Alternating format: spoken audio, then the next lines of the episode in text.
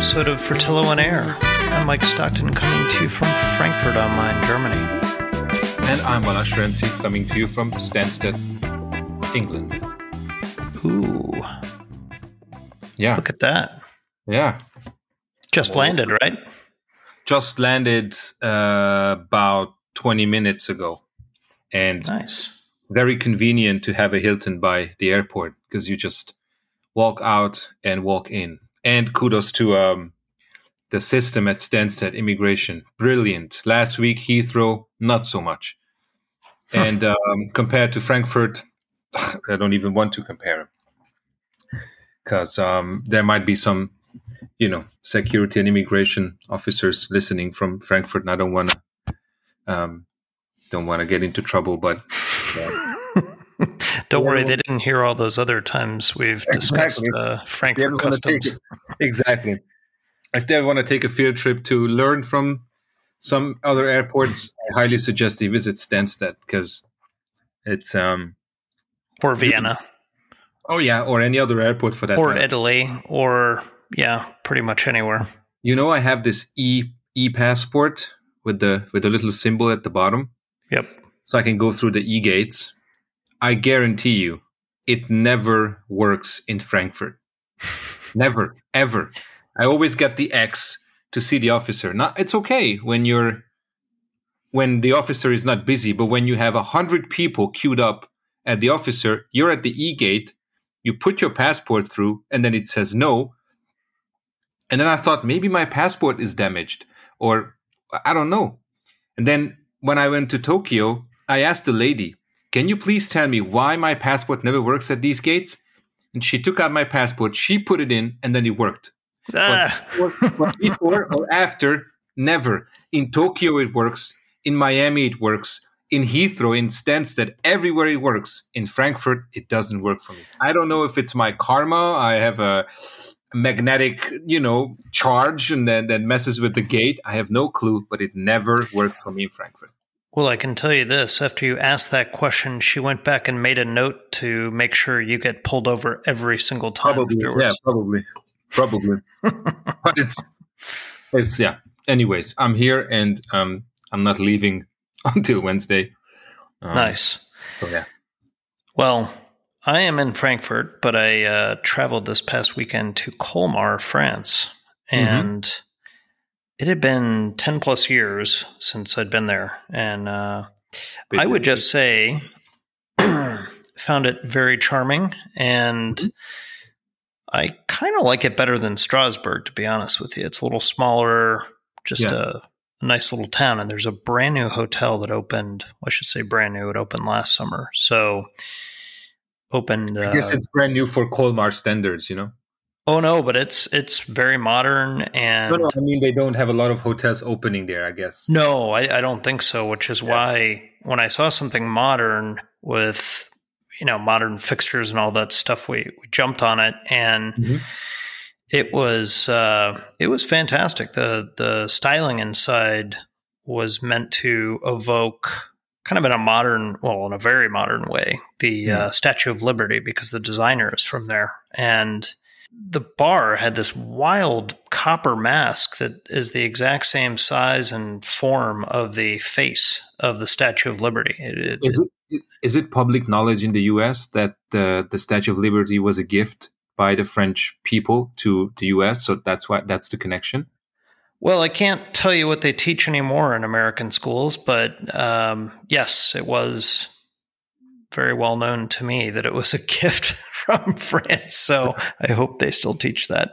Yeah. And there's and the the the artist is actually from Colmar. So yeah, you're right. Everywhere you go, there's like a small Statue of Liberty and the big Mhm. one and the even bigger one. There's like a roundabout in the middle, right? There's a Statue of Liberty in the middle. All kinds of people taking pictures there. Yeah. Yeah. Exactly. Exactly. Yeah. So anyhow, the hotel was great. It had a uh, Michelin starred restaurant attached to it, Mm. which we tried. Um, epic. It was our anniversary. So, Okay. um, but what was kind of uh, neat watch wise? Yeah, well, we have a lot of anniversaries. You know, as foreigners, we were married basically in two different places. This was the anniversary of when we met. So, I see. bottom line, it's it's a dangerous period for me in the summer, Balázs. So, well, it's still, but it was great. And before we went to uh, said Michelin star restaurant, uh, we had a drink at the bar, and there was a gentleman. I think he was from England, if I heard his accent right, and he was sitting at the end, and I guess he was left-handed because he was wearing a watch on his right, and he was wearing a vintage Heuer Camaro on its uh, Gay Freres bracelet. Oh, so it's like a a, a Wiss sighting in the wild, huh? Yeah, and my wife's like, "You should say something to him. You should say something to him." And I didn't. I was going to just say, "Sir, I compliment you on your on your Camaro," but uh, his wife showed up and they engaged in some sort of a deep discussion, so I I didn't bother mm-hmm. them. But it was pretty uh, pretty cool. He wore it. Um, yeah, I mean, it was it, from from my vantage point, it looked like in great shape. So probably a collector, and mm-hmm. just was taking it out for the weekend. So you was, know what he was wearing. It's not like oh, this was my dad's and blah blah blah.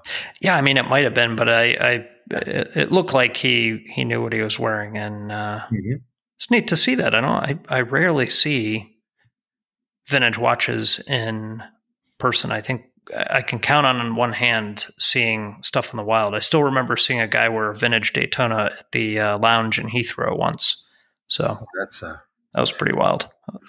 Yeah. So I was when I was walking here to the to the hotel, as I said, it's next to the airport. Um, I told my colleagues that I'm guessing that we're going to the right direction, and they're giving out free Rolexes because literally everybody that passed us by was wearing a Rolex. I keep you not, like six people.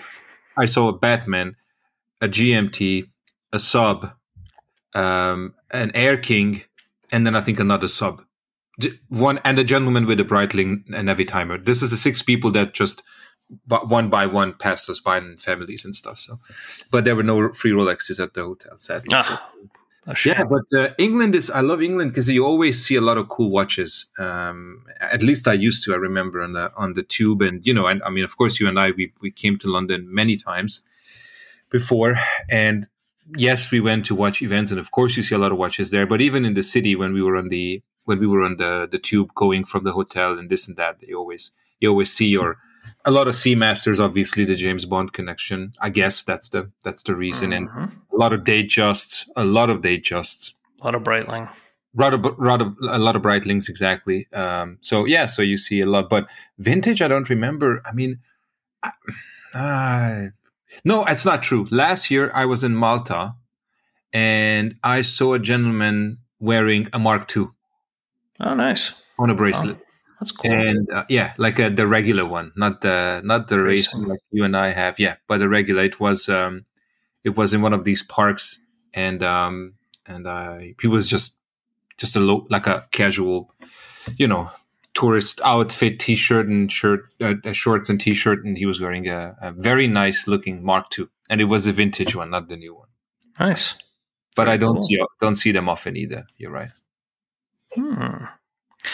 So we are going to have an episode of just random musings here. Some some things we stumbled upon, some things that are on our list to look for, and mm-hmm. some different tips. Uh, so not not a whole lot of structure today, and we will start off with some structure though with the Handgelenkskontrolle. Mm-hmm. Yeah, mm-hmm. yeah. Um, and I'm always, or mostly, I'm the one who goes go first. So why don't you go first this time? Oh, okay. Mm. Well, you know, I uh, got up this morning and I put on a watch that uh, I thought, all right, uh, I picked something kind of fun to talk about, which was my 1980 Seiko tuna can, but hmm. a surprise happened today at the office. Um, it a was quiet. Came.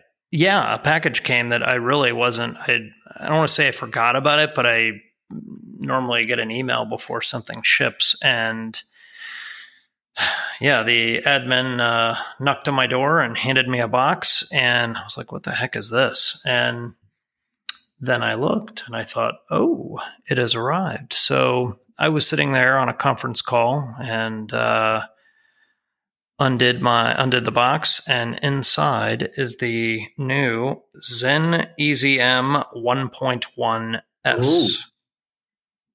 Yeah. Oh, nice, nice. Well, well, well, you they could have just you know give it to somebody on the bicycle and just bike to you, right? well, I, I mean, I was I was quite a ways away from Frankfurt when it where it arrived. So, um, but it arrived, and you know, this is one of those watches that, from the size, it's forty three millimeters, and it's like 16 millimeters thick. So the numbers are pretty imposing. Mm-hmm. But I recall this 48 millimeter lug to lug, which made it feel fine on my wrist. And I thought, well, I, I, jumped on it and I ordered one right then and there when I went to that event while you were in. Where were you? You were in. Uh, I was in Geneva, I think. Yes, Geneva. So that was like yeah.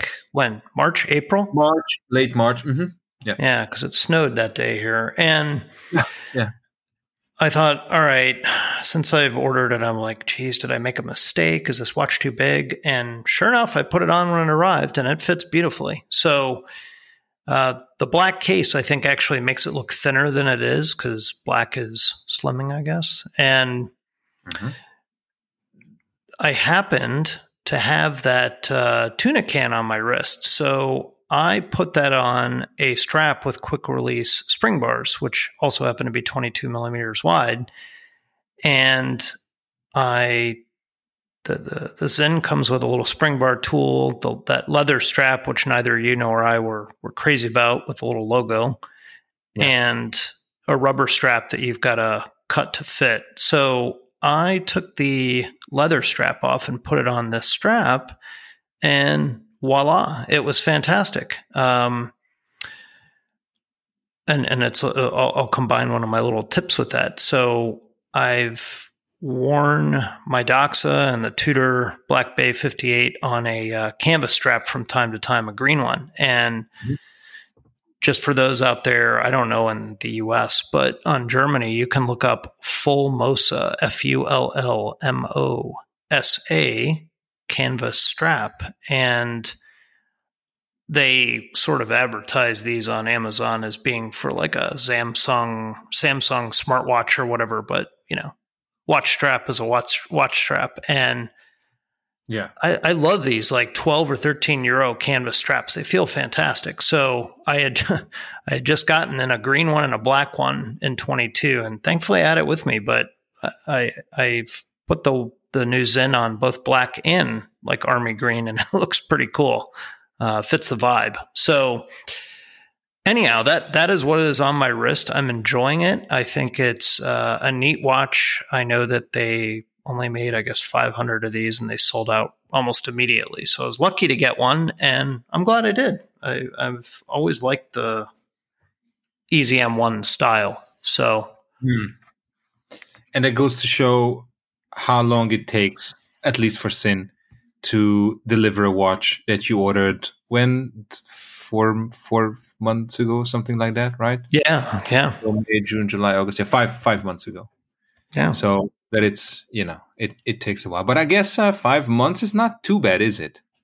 Well, I mean, if you're waiting on a Rolex, I guess it's like a day after, right? So it feels like a day that. after five months. So. Uh, yeah, it, it, was fine and it took that long. Um, but I'm really happy with it. And kind of harkening back to our earlier discussion about your buddies and German customs, maybe I'm going to wear this next time in and be like, hey, this watch was made for you guys. Do you think they'd find that funny? No, I, I, I don't. I don't think they'll they'll know what you're talking about. They'll be like, "Where did you buy it?" exactly. How did you buy it outside of Germany? Yeah. no, I mean to be just to get back to this topic. I'm not mad at the people. Obviously, I know that this is their job. Although I, you know, I never held a gun to their heads when they applied for this position. So you should be a bit nicer to people, I guess. Because there was, you know, how many people they have to check every day. Yeah, and that's probably tough, but that's the job. That's the job. Yeah. Exactly. So anyways, it's not not his or her this or that officer's um, fault that this thing is how it is. But yeah, it's just it's just not the not the coolest sometimes. But anyways, um, what uh, what I wanted so what I what I'm wearing actually.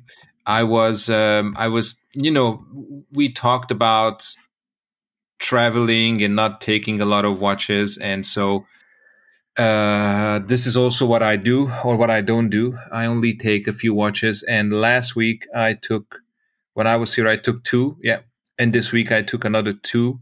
But the one that I I was wearing uh, today on the plane is or was the Datejust, Hmm. the sixteen or thirteen. Nice. And um, I mean, I was thinking, do I look like, well, you know, did I dress like someone who wears it Datejust? But then I was like, I, I really don't care. Um, so yeah, it's just, um, it's just that I haven't, I haven't had it on for a long time, and I thought, hey, why not? So I went with it, and um, it was comfortable. It was fine. Um, I'm I'm happy that I did. So that's nice, nice, lightweight, comfortable watch. Yeah. exactly, and it's I mean you know it's if if they know they know what it is. Um, it was pretty safe. Uh, I was so we were driving to the airport and then we left the car and then uh, we're gonna uh, you know we're here at the air as a at the um, hotel by the airport so um, not gonna be in the city center or anything like that but um, and tomorrow I think I'm gonna wear this I have the Speedy Tuesday one with me Oh, nice. the Alaska. Yeah, so for tomorrow, uh, that's going to be on. Um, but it's yeah, w- one one thing I was contemplating with because my my wrist is a bit swollen now in the heat, or at least was in Germany, is that maybe, and this is something I don't do too often with the Rolexes. Maybe I should take the bracelet off and put it on a leather strap, Mm. Or the I'll put a leather strap on the watch rather. Um, because why not? And because I see them often, and the more I see the Datejust or this type of watch or this size of watch on a leather strap, the more I like it. Hmm. So maybe this is a you know like a social watch social watch experiment kind of thing. Well, I'm trying to think here. I've, I've got a couple Rolex without uh, bracelet, um, and you know, if it comes that way, there there's no real choice, right? Unless you go hunt down the bracelet. But Yeah. I think ah, give it a try, and I, I think actually the watch you have could look pretty good if you find a, a bit of a creative pairing, you know? Yeah, and I think that's the uh, that's the difficult thing, right? Because it's a two tone watch, so you have a, a steel case, but you have the gold bezel, the champagne dial, and the gold crown. So a leather strap. Obviously, I need to find a, a an on tone stitching leather strap. Uh, But I even think olive green would look pretty good.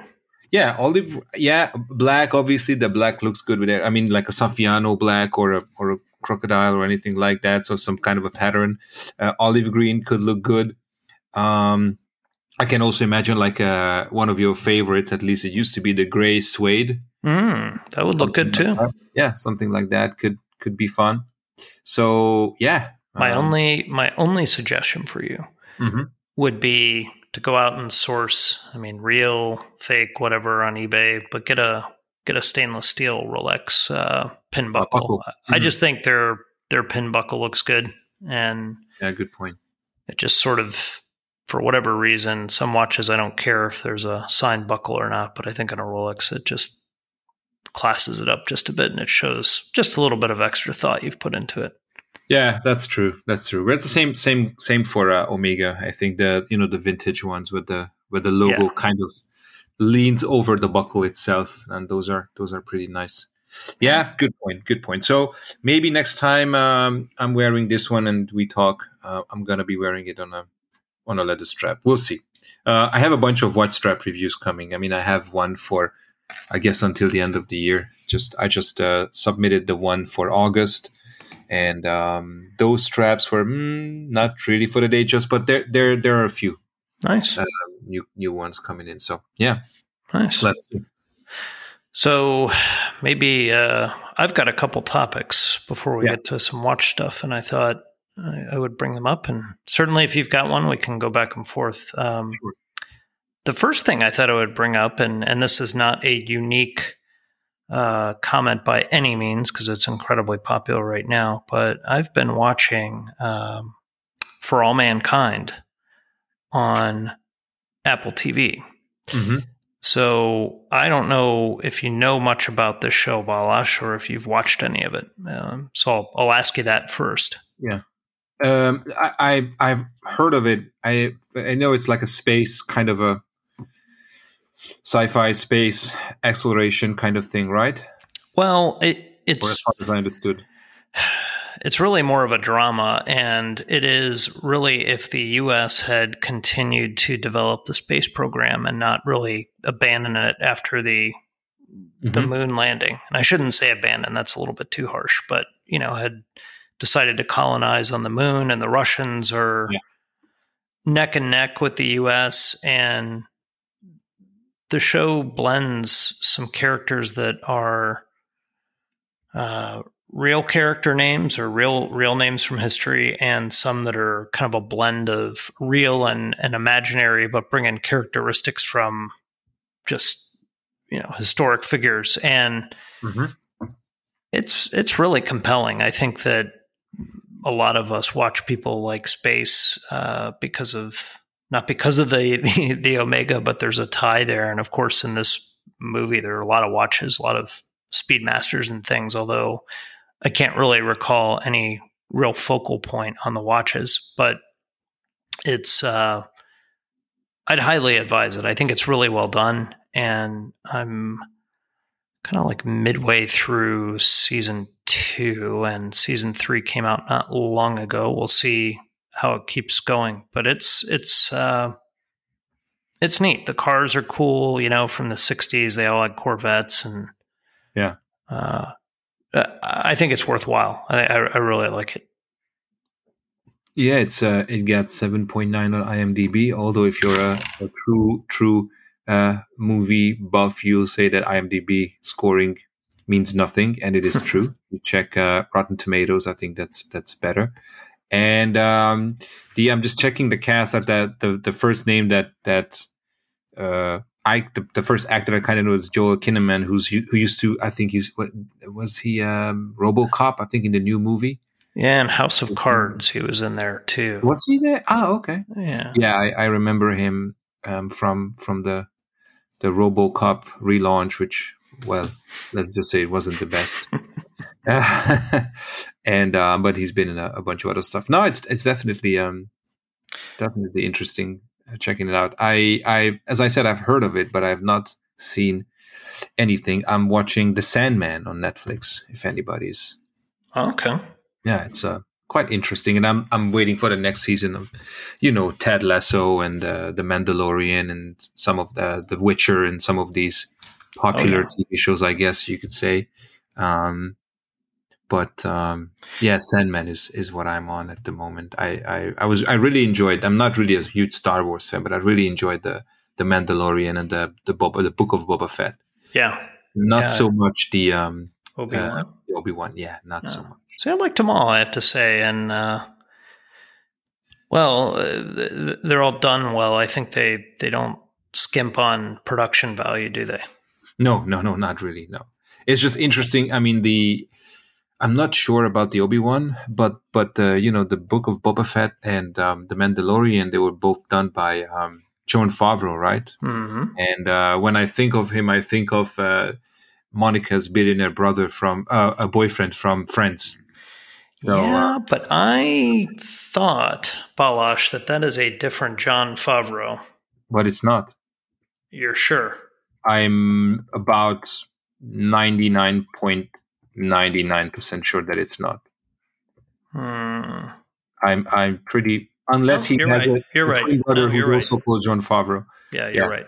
Yeah. He did a he did a, a, great movie about 10 years ago called Chef. Oh yeah, that was good. It was, yeah, it was a really really good movie and um and of course he's been in comedies and of course the Iron Man franchise and and whatnot but um yeah, I think he's um it's just amazing to me how uh how he was uh He yeah, was versatile guy, right? Yeah, very. Oh, and he was in um, in uh, Rudy. Remember the movie from the 90, early nineties about the guy who goes to the Notre Dame? Uh, oh, with uh, Sean Astin, yeah, Sean, exactly. Sean, yeah, Sean Astin is Rudy, and Rudy. then this guy also plays his friend or something like that. Jon Favreau, yeah, great actor. Very, it could be a very interesting character. I'd love to meet him. Sounds like a so. Cool all right, so so TV. There we go. And the other thing I wanted to bring up. Um, and I was curious if Hungary is like this. So my uh-huh. wife is from a small town in Slovakia, kind of up in the uh, it's called the foothills of the Tatras. Yeah, which is sort of being generous. It's still quite a bit, quite quite far away, but it's a little mountainous there, and kind of cabins and things like that. Which I think in Slovakia, like every other country, when you have cabins, people just kind of collect stuff and never throw anything away. Yeah. And and okay. and you know, I'm I'm, I'm curious because you're not from a big city, but uh, anyhow, where my wife lives, there there is a confluence of old Eastern European trucks. Yeah, yeah, like uh, Aro and Praga and Balázs. These things are awesome. They are really cool. Do you have Do you have a lot of that stuff in Hungary too? No, uh, no. I mean, I think you meant to say Central Europe, but that's okay. Um, no, I remember seeing. Sorry I, about that. You're right. My wife would have corrected me as well. My exactly. apologies. yeah, shout out to Susanna for a reason. Uh, um, no, I, I, mean, I mean, I used to see them around the the Aro, especially the orange ones, but mm-hmm. but I don't see them anymore. And you know, we don't have. I mean, in Hungary, you don't really have hills. I mean, that's where we end is where Slovakia starts when it comes to how high you can go. I mean, Hungary is really not is pretty much a, a flat land, but um, but you see them in obviously in villages, right? Every once in a while. But I think it's I I I, I usually go home once or twice a year, and I um I always try to see these things or find these things, but you don't really see them too often anymore. Um, especially not in the city. I mean, I live in a fairly big city when I'm, or I stay in a fairly big city when I'm in Hungary, uh, maybe you know when you go down to to the countryside and check out villages, but not not not not too not too many anymore. But of course, I know I know the cars. I know what you're talking about. It's a Romanian uh, yep. Um, brand or truck uh, Aro. Yeah, yeah, and I think if I remember what uh, my brother-in-law was telling me, a lot of these had no suspension, which is pretty epic. Could be, could be. I mean, I, I, I, there's there was a lot of was like UAZ. I think it was a Russian mm. car. I wouldn't be surprised if the Russians still used it today. Um, that were used by the military back then, and of course uh, a bunch of other like you know like minivans or like vans and stuff like that. But I'm to be honest, I'm not an expert on those. I, I don't know, but I can imagine that they lacked um, many creature comforts, right? yes, exactly, exactly. like stuff that that modern I mean, or even back then, um, car designs and and builds, you know, in the Western world would have not functioned.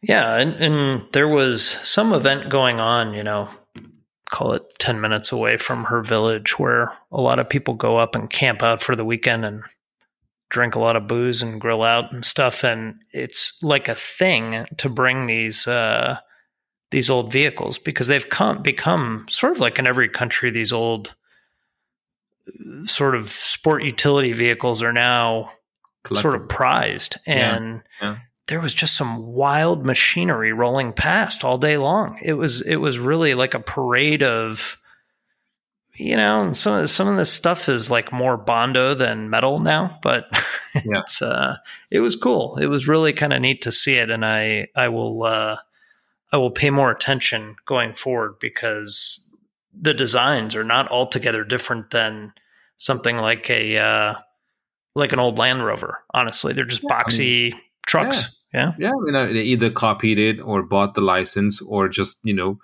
great minds think alike. Uh, they kind of cheap uh, to make, easy to stamp yeah, out, right? yeah, they designed the same stuff. I mean, it's it's known obviously that the the Dacias that were used by the or made by the Romanians, they bought the license from Renault. So if you if you Google Dacias, you can see that the that um, it's basically the shape of an old Renault. I'm not sure which one, or that the Ladas that the Russians made were bought off of Fiat. So um, you see the same type of car in Italy, or you could back then. There were um, Fiats. Um, yeah. So yeah, they either bought them or or copied them, or you know, I mean, I mean, modern times. Do you remember? Uh, um, uh, maybe not. I'm not sure. The um, the 90s, I would say, probably mid to late 90s. Daewoo, the the, the Korean uh, oh, yeah. company, they bought the license for old Opel Kadetts, Mm. And um, some of the newer Daewoos, they have the, the, the design of a of a Kadett from the 80s, the Opel Kadett, Yeah. And things like that. So yeah, I guess um, I mean, you're coming from this industry, right? So you know this better than I do. Um, how yeah. they share certain elements or flat out the whole design or yeah just neat stuff so yeah. And that, that's not even getting into the uh, the big trucks like uh, the like I saw the Praga V3S, which yeah. is uh, one of our one of our listeners uh, wrote to me said that in Slovakia they're called the Vitriska, and uh, yeah, they're they're known as cockroaches because they will outlive everyone essentially. um, yeah, this is some, some, crazy stuff. I just watched a, a, little reportage a few weeks, maybe a month ago, about um, a group of guys who are collecting old tractors from this brand. I think it, maybe it was a Hungarian brand. I'm not sure. Mm, and yeah. it's like these, you know, these old grandfathers and and uh, and and fathers in their 50s and 60s and and and up and they're like going crazy for these old tractors and um and it was one funny guy he said well I, I don't want to tell my wife how much I spend on this on this tractor, uh, but, but, I have three of them and they all look the same, so she doesn't know. She just thinks I have one, and I, I keep them somewhere else. So, yeah, uh, it's funny. It's i mean everything has a has a a, a, a collector. circle. Yeah yeah. Yeah. And that's good. oh so that that was the other thing i want i meant to bring up uh, on our last episode just because uh, it really stuck out with me the some of these vehicles. So yeah crazy. They're crazy. Yeah. And let's see what else? Um, oh the better call saul casio wv59 arrived Balázs. Yes yeah, which, I saw the post. Yeah, I've been serenading you with some pictures, and mm. I will do a write up on on Fratello. It is actually a really kind of a neat design, and I have to say, for forty seven euros, not a lot to complain about. Yeah, and of course the our resident Casio expert G two already uh, was. I think he was the first one to comment on it, right? Or he, oh, yeah. went into technicality asking about the antenna and the display and this and that. So, I mean, G2 being G2, I mean, you know, is he lives and breathes Casios and and everything around that brand. So, oh yeah, yeah. So that was that. What was the other thing I wanted to mention to you? Oh, well, I I another strap that I've been enjoying now for the better part of a year is um, in addition to the real tropics, our friend Andreas at gregoriadis.com mm-hmm. has been selling some FKM rubber uh, tropics with quick release spring bars. And mm-hmm. I've been using a green one for quite a while. And I just checked his site, and he's now got some FKM straps that are like the Tropic Rally style with the big hole. Oh, nice. Yeah, and he's got them in like I think like eight different colors. So I ordered a couple of those too, and kind of excited to get those in. That FKM rubber is really nice. It really beats silicone, honestly. So much better. No dust or anything like that. Yeah, I'm just I'm trying to find the um the the tropics that are that you're talking about, but um, I mean the the the trop the what was it called? Is it is I think it was a tropic sport, wasn't it? The the one yeah. three big holes, yeah. But, yeah, I think um, he calls them like a rally. Like if you look up FKM rally strap yeah, Gregoriadis, yeah. you'll find it. And they're only in 20 millimeters now, but he's got them. And I think they're like 25 euros or something, which I think is fair, uh, especially because I've seen the same ones elsewhere for like 40. So, um, yeah, this, this is a, I guess it's a, just a, a, a timeless design, isn't it? This, this yeah, yeah. And you don't really You know, they've got like the nice sort of had like that leather texture to it, so Mhm. you don't have to worry about you know if you wear it heavily. The the vintage ones, of course, have some value now. So Sure. that know- was an, another thing I noticed. Yeah. You know, I, I, I think in the in the previous um, or one of the previous White strap review articles, I just said that I think that, um, and I of course I I see a lot of straps m- month after month, and three years ago, four years ago, quick release spring bars were not really a thing, right? Mhm. You would see them every once in a while, but now they're and I w- I didn't really pay too much attention. If it had one, cool. I mean, it's okay. I, I don't care. But but right now, I I really feel that that's the it's almost like a must Hmm. because it just makes it so easy to swap uh, the strap uh, for another strap or a bracelet, and um, yeah, it's just yeah, I, I just think that when you do a new a new strap now or or get into the business, you you need to you need to offer um, um, quick release spring bars. Huh? Yeah, and I, and I think there are some people. Well, it is weird. To your point, I forget who debuted this. It was one of those brand. One of the brands had them, and Oh, I don't know. I can't remember. Honestly, I can't. But like you said, four or five years ago, and it was certainly a. You know, people talked about it, but to your point, it sort of I wouldn't say fizzled. It just sort of was like a a quiet a quiet thing, and now they're everywhere. And I'm, Everywhere. Yeah. but I'm with you. Like, the brick brands do it right. They all did a few years ago at SIHH. Every Richemont brand had some kind of a, a of quick a release. special quick release. Exactly, get rid of the bracelet. Put it. Of course, it's not a normal quick release, so you cannot use a neutral strap with your Cartier or whatever. But um, but strap makers as well, they do it. And and those straps, I mean, you know, you use it on your vintage watches, you use it on your modern watches, you use it on your Rolex, on your Speedy or whatever.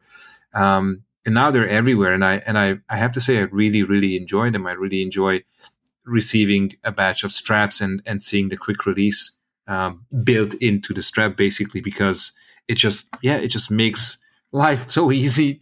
And um, and it was never uh, it was always like an extra right you can order the strap or you can for i don't know 10 bucks plus you can order it for this quick release but now i'm not saying it's a must as i said but it should be considered A standard. standard yeah Yeah.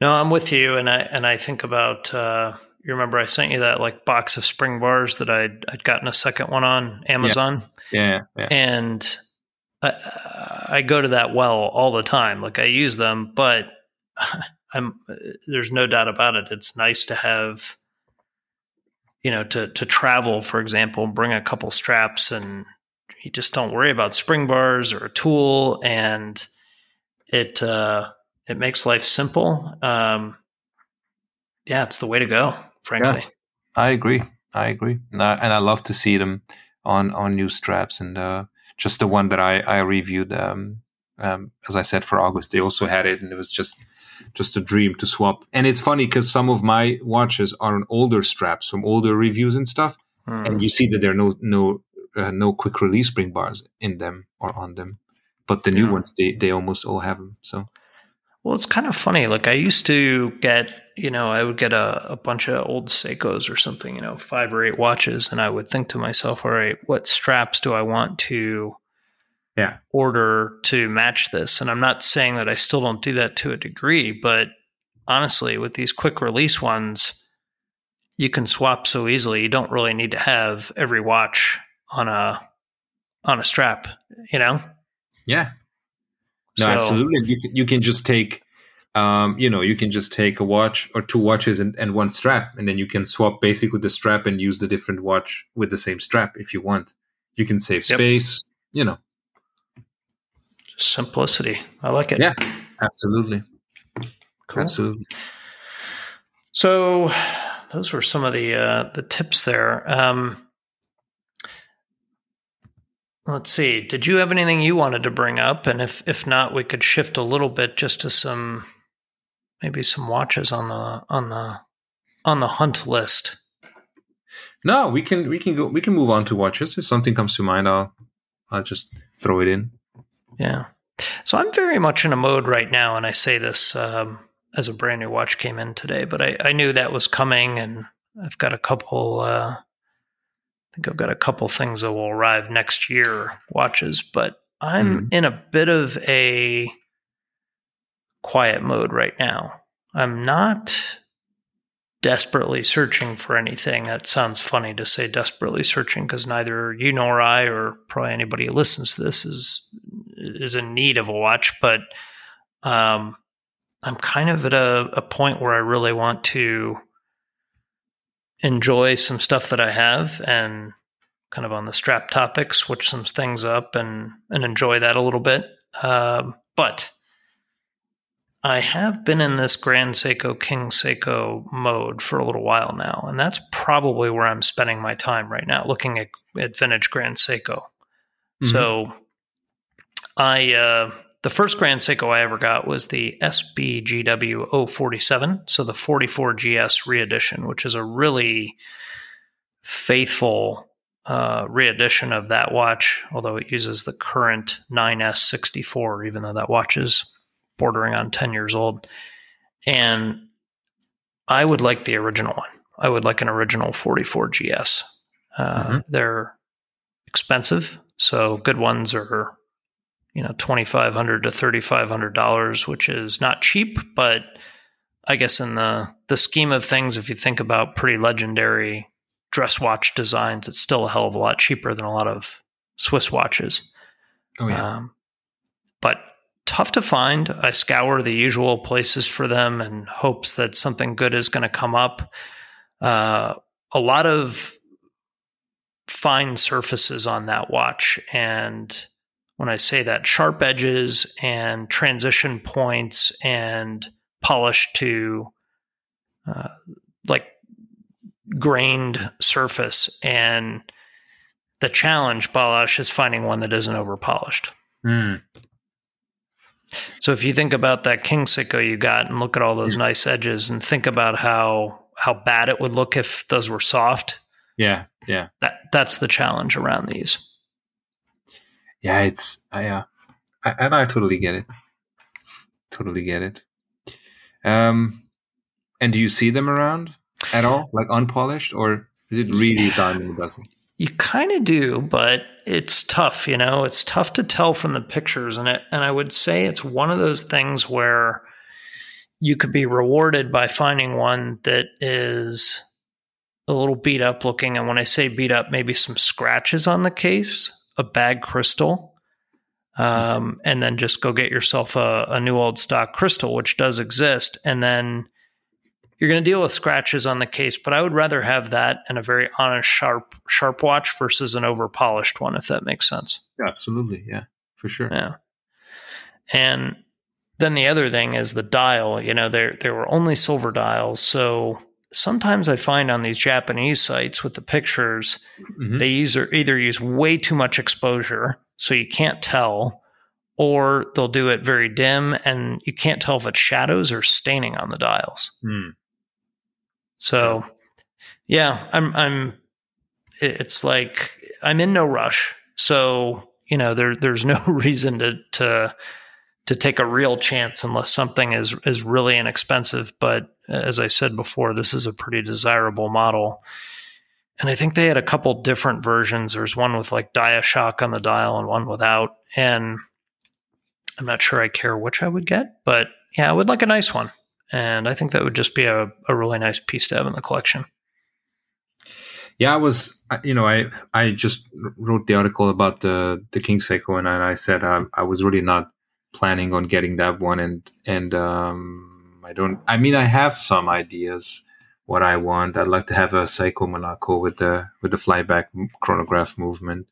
Hmm. Um, then I saw the um, which I quite like the the fifty two forty six seven thousand. Okay. King Seiko and the fifty two forty or the fifty two forty six um, sixty sixty.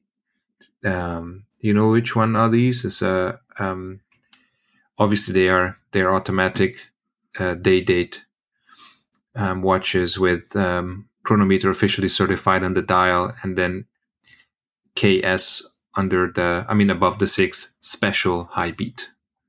Like, huh. So these have the uh, the faceted crystal, correct? Yeah, exactly. The fifty two forty six, I think, exactly. does have kind faceted. crown, and exactly. Yeah. And um, I, and I and I find them absolutely beautiful. I mean, I need another King Seiko uh, Spectrum automatic, like like a bullet in the head, but um, but I love the gray dial, I love the blue dial. This kind of uh, I don't know, is it canvas style you can call it, or just just brush dial? I'm not sure. What's the Hmm. Almost like a linen dial, yeah. like a linen dial? I'm sorry, not a canvas. I meant linen dial exactly, or a brush dial. That's the uh, that's the idea. Um, yeah. So I think those are absolutely beautiful. Uh, I guess um, they're not that easy to find, especially in, in good condition. Uh, at least the ones um, the ones that I, you know, did a quick Google um, search a few days ago and kind of came across a few examples, and yeah, they were not that easy to find. And if you do, then they're not cheap. Yeah. Well, those are gorgeous, and I, I a couple of those came across my feed the the other day. Just a, a collector with them, and I think what's unique about those, as you said, is the dial colors because Yeah. most of the Japanese watches were were silver dialed, Yeah. and they're pretty impressive in that regard. I think the faceted crystal is a little bit of uh, it feels very 70s to me and Mhm. i don't think i own those there's various uh, seiko models that used it i think they're like Vanac uh, was a, a seiko subline uh, Mhm. v-a-n-a-c Yeah, that had those and and they also had these crazy dials, right? Yeah purples and Yeah, yeah, yeah, Yeah. yeah. exactly. Yeah. um, yeah, I've never I've never um, owned anything like that. So, but this this is a little bit more of a subtle take. Uh, Mhm. So the other one that that I've been looking for, and I've come close. Um, you can look this one up. The Grand Seiko forty five twenty dash seven thousand, and specifically, this is the the um, model with the kind of kind of it, almost looks like a UFO type case Yeah. with like facets on it. And I find them amazing. And here again you can find them with uh, a black dial. So I would love to find one with a black dial in nice shape. And again when you're when you're looking online at them so many of them have Yeah. been polished and if you lose those facets the watch is really It's just round. Just the case just looks round. yeah, it's not The worth it. And Yeah, yeah. so I know what you mean. that's another one that I've I've had on the list for quite a long time. And and they made it in gold apparently with uh oh, now it's a gold cap sorry with uh, with a linen type dial as well this this Yep. made linen dial yeah that's that's the that's the thing because you really you search for this and most of them what you see have this round case and you think okay they made them in a, in this cushion shape but no it's not i guess it's just just polished to death when it becomes this just a boring cushion shape versus this um amazing uh i don't even know how many dimensional especially when you look at it from an angle it's crazy. Yeah, yeah. So that, that's stuff. yeah. And then I always think about the modern Grand Seiko that uh, G2 owns. So the SBGW 235, which is just like a round cased Yeah. that they still make today. They make that that case today, but his is with a with a, a great beads of rice bracelet and manual wind. It's really kind of a hmm. You'd almost put it in like a, a Rolex Oyster Perpetual type camp. A uh, little dressy, a little sporty, except in this case it uses a manual wind movement, not a not an automatic like the Rolex. Um, but unfortunately, for whatever reason, that uh, the bracelet version they never sold in Europe. Really, they sold a version with the leather strap, and now they're doing all these colorful dials, which are Mhm. nice. But yeah, I I've thought about uh, shopping overseas for one of those too, and I would have bet that in Japan at the camera shops, I would wonder if they still had those there. well next time i'm there i'm gonna check it for you hopefully Yeah. i'll be there in uh in a few months again. We'll see, but um, Yeah. yeah, this is such a classy piece with this just a round case, and I, I like the black uh, with the one with the black leather strap. I like the bracelet as well. Um, but then again, you can get the one on the bracelet and swap it for a leather strap, and then just you know keep um, Yeah. swapping between the bracelet and the strap. But this is yeah, this is um, this is almost too purist for for a for a Seiko fan, I have to say. Yeah. It's- super clean. Yeah. It's uh, really under the radar, but you know, nice finishing. And I, I think it was kind of an entry level model for them, which is fine for me. Uh, but yeah, it, it, that watch I go back and forth on. You can find them for a decent deal uh, in Japan. It's uh, it's just another one of those watches that I know I would love having, but with only one wrist, you know. And and it has a beautiful display case back, mind you. Yeah, it's true. It, it, it is true. So Yeah. one day I'll probably go after one of those. So here's a question. You know, there's a there's the guy. I think it's the um the the guy in Poland. We had a um, um, a podcast episode with him who does the um, the polishings, right? The the case, the Seiko case polishings, Hmm. and they offer or he offers um, a display case back for vintage Seiko. I think it's him. Yeah, I've seen these. Um, and so, what do you think about that? Would you get that for your for your uh, Seikos, or it's more of a gimmick, or just a novelty item, or Well, I think there are two scenarios uh, where where I would consider it, and Mhm. interestingly, they're they're the exact opposite scenarios. So the first one would be if my watch were either missing or had a really damaged uh, Mhm. medallion on the back. Mhm. And the second one would be if I was, know, just crazy intent on preserving the medallion. So, like I said, polar ends like perfect or not there. And I, I think I'd also be interested, like, so for example, your King Seiko, where the, the, the original one you got, I think you said the medallion is missing, right? No, uh, the original that I have, the medallion is a bit worn, and Okay. the Grand Seiko, the medallion is missing. Yes. Okay. So there, I think I would consider it. Now, your Grand Seiko, is it a manual wind or No. automatic? Automatic. Yeah. Yeah.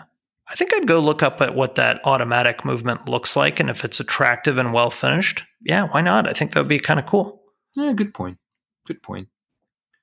Uh, I, I, from the top of my head, uh, what's the reference number? Poof. Uh, I'm not sure, but I can I can check it out. Um, yeah, I thought about it because we talked about this, you and I, uh, about the medallion that is, and and you said, well, it's not that difficult to find, but and okay, granted, I haven't really, really, really looked for one, but from Mhm. time to time, you know, I I I look it up and I try to look, you know, for for parts and stuff, and I don't really see a medallion. Maybe a um like um a modern copy or something, but yeah, yeah, you told me there are fakes out there, right? yeah, exactly. So that's like yeah, and Yeah. so I, I'd rather you know just get yeah get the display case back and um and then you know use that maybe because I love I the it's- Otherwise, it's a beautiful piece, but Yeah. I think if it's attractive, um, yeah, but should may, maybe reach out to the to the gentleman who sells them and uh, find out more. I think.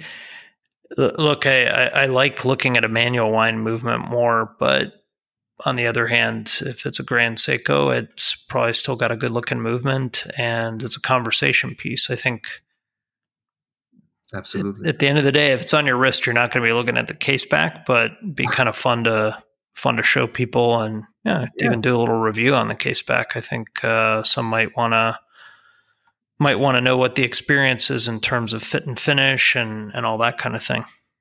Yeah, you're right. It's it's it's nice to take it off and and because I, love the watch, I love the the, the simple black dial. Uh, I'm sorry, the black hands and the black indexes. I mean, I think it's it's absolutely you know just the, the most elegant vintage Seiko that I own, at least. Um, Yeah. But yeah, but maybe maybe I'll I'll um, because a, a friend of ours, um, I'm not sure what exactly. Let me quickly check his Instagram handle because I know he changed it quite a lot, or well, he changed it a few times. It's uh, right now it's um, a road underscore loves underscore watches. Oh yeah, um, Alex. He's got I a nice collection of vintage Grand Seiko and King Seiko. Exactly, and especially from the '60s. And he bought a bunch of, um, uh, maybe not a bunch, I don't know, but a, a few, I'm sure, display case backs.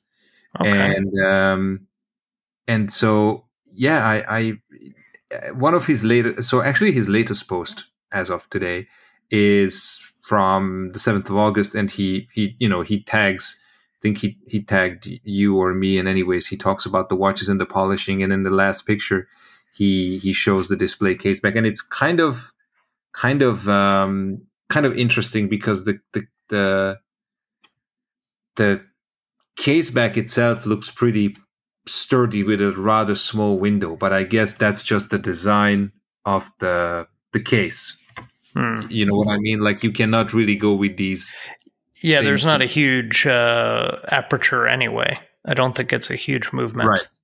Yeah. Right. Right. Right. So I might ask him what he thinks, and and based on that, I'm probably gonna get one as for myself. That's it's not a bad idea, and honestly, my Grand Seiko reissue. That was one frustration there. They did not do a gold medallion. They just did a one piece case back with a stainless like logo Mm-hmm. You know, it's in relief, but that was a bit of a weak move. They did not do the the medallion. So mm-hmm. heck, I could I could take that off and put on a display back. It wouldn't matter. Obviously, keep it and you know, you can always switch it back, right? Sure. I, I have a display case back for um, my Speedy, my 321. Um, mm-hmm. And I bought it, I don't know, like six, seven, eight years ago. And I have to say, I don't use it as much as I used to, but every once in a while, I just, you know, when I when I change straps and I'm like, hmm, why not? I'll just take off the original one and, and put the, the display case back on. And it's, it's, I mean, nowadays you have a lot of Speedmasters, of course, especially the new one, new 321s. You they come with display case back, so you can see the movement. But but I think it's uh, there's a charm of the vintage 321. Oh, yeah. It's like there's there's this this charm of the the vintage Seiko, uh, Grand Seiko or King Seiko movements that the new ones just can't um, replicate, I guess. Yeah. Well, the fact that they were doing that finishing back then and still looks good. Yeah, it is worth showing off. I would say. Yeah, absolutely, and and I think the price wasn't too bad. I I don't want to don't want to say how much it was. I can't remember, but maybe a couple hundred euros, or maybe mm-hmm. a bit less than a couple hundred. I'm not sure. I have to have to do my research on that. But yeah, so maybe, and um, whenever a medallion comes up, I can just can just jump on it, and until then, rock it with the display case back. Cool. Yeah. All right. Any other th- any other stuff you'd like to bring up, Balázs? Um, not much really. I mean, um, I I have a a, a few watches coming, a few Excelsior Park uh, operated watches, which I'm very happy about. Oh yeah. Um, um, I have the well, I kind of went from from zero to one hundred because I was, you know, for years. you were forever in a day looking for one, right? Exactly. I was looking for one, and then I got the one, the the, the two subdial version, the new old stock Excelsior Park. And then I got the three subdial version, so the EP4 and the EP40 both. And then um, in between, I got the uh, um, um, private label brand, a third brand, I don't know, and, and so not an Excelsior, not a Gallet, and there is something else, Michael, which I have not. I think I have not, or maybe I have shown you um, something with the black dial. Have I shown you that? Oh, I don't know. Is it also use an EP? Yeah, but it's not an EP and it's not a Gallet. It's mm. the hmm. third. It's the third most GP um, famous. No, no, no, no, no, no. Black dial, two subdials. It starts with a Z. Zenith. Yes, sir. Wow. So yeah. So um, sounds amazing. Yeah. Yeah. So that's uh, that that's, one. Is that one from the U.S. as well? No, no, that's that's from Europe. It's Hmm. actually from uh, from my dealer friend, and um, but but I don't have it yet. So uh, uh, let's see when it arrives. It's uh, uh, it's in uh, well, uh, we'll talk about it when it when it gets here. I think let's let's leave Yeah. something for uh for that. No, but I, I great. I, I, yeah, I, sent you some pictures back a few weeks ago, uh, maybe two three weeks ago. So you can look. All right, look it. I'll, Yeah. I'll to take a look. Yeah, I think uh, between you and Thomas lately, you guys have been on a uh, EP kick. So Yeah, yeah. For me, it's as I said, it, it's it's. A, I, I mean, I, I just love the the new old stock one. I think it's amazing. I, I, love the, the the action on the pusher and how this, this movement operates. It's just uh, wonderful. So I was very happy to to add those to the collection, and I'm I'm kind of maybe a Movado vintage Movado with the Movado movement would be nice, or a Longines 13ZN. But other than that, you know, it's I'm happy with what I have, to be honest. Yeah, I, I'm with you. A Movado with an M95, I would like. Um, eh, the, the Longines. eh, problem is, uh, I don't like. Well, I I like the more the styles that are more in in your 40s and 50s wheelhouse, but the problem is uh, affording one of those is challenging. And Yes. Very. Yeah, and the M95 Movados that are like 35, 36 from the 60s, I really like those. I missed out on one of those like gosh, 8 8 years ago, I think. I, it still haunts me. And uh honestly the condition probably wasn't great, but I think I crapped out at around 2500 bucks and somebody somebody just kept going and you know this was at a time when that was all the money in the world of course Yeah. now The peanuts. yeah, yeah I mean, it's I- not, but you know.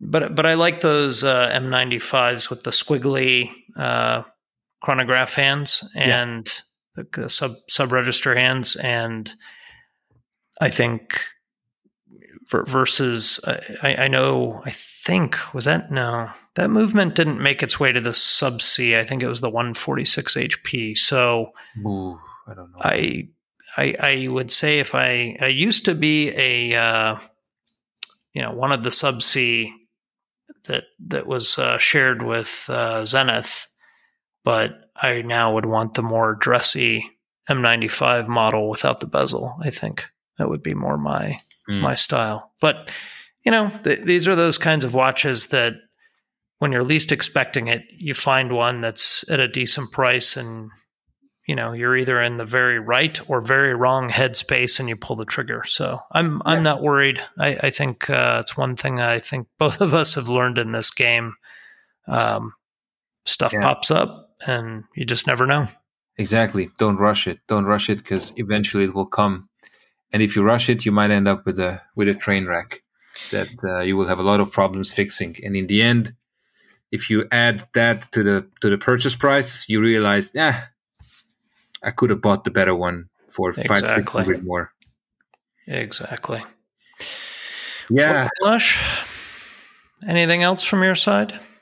I I'm I'm good, Mike. I think we've uh, we've had a great discussion. I'm, I'm sorry I was a bit maybe uh, under the weather because of all these travelings, and I I just literally dropped my bag two minutes before I, I hit the, the record button. No. Thanks Um, for thanks for making the time, and I'm sorry, or I guess our listeners won't hear it, but we had a crash of the uh, internet here in Germany. So Yeah, no, no. It's I'll I'll take care of that, and hopefully next week uh, will be. I mean, I'll be back in. Oh no, next week I'll be in Geneva. okay. Uh, well, anyways, well, I'm, I'm sure we'll find a time. Um, even if I'm in Geneva, it's going to be maybe cool to to chat. Perhaps Yeah. even just a 30, 35 minute long episode, like a live, a quote unquote live update on Geneva while I'm there. Uh, Perfect. I'm to find the time to to to do something and um, hopefully give you guys some update. You will be in Geneva, any chance? Nope, I was going to go and now not. So I have once mid September rolls around, I have a crazy schedule until basically the end of year. So So you just the uh, time be with the family. yeah, Yeah, So- that's good. That's good. Well, in that case. Mike, thanks a lot. Thank you. I will. And Yeah. uh, have a nice ale for me, and enjoy uh, enjoy lovely England. I will. And um, also Talk soon. Geneva. Indeed. And with that, from Stansted, England, is out. And from Is out.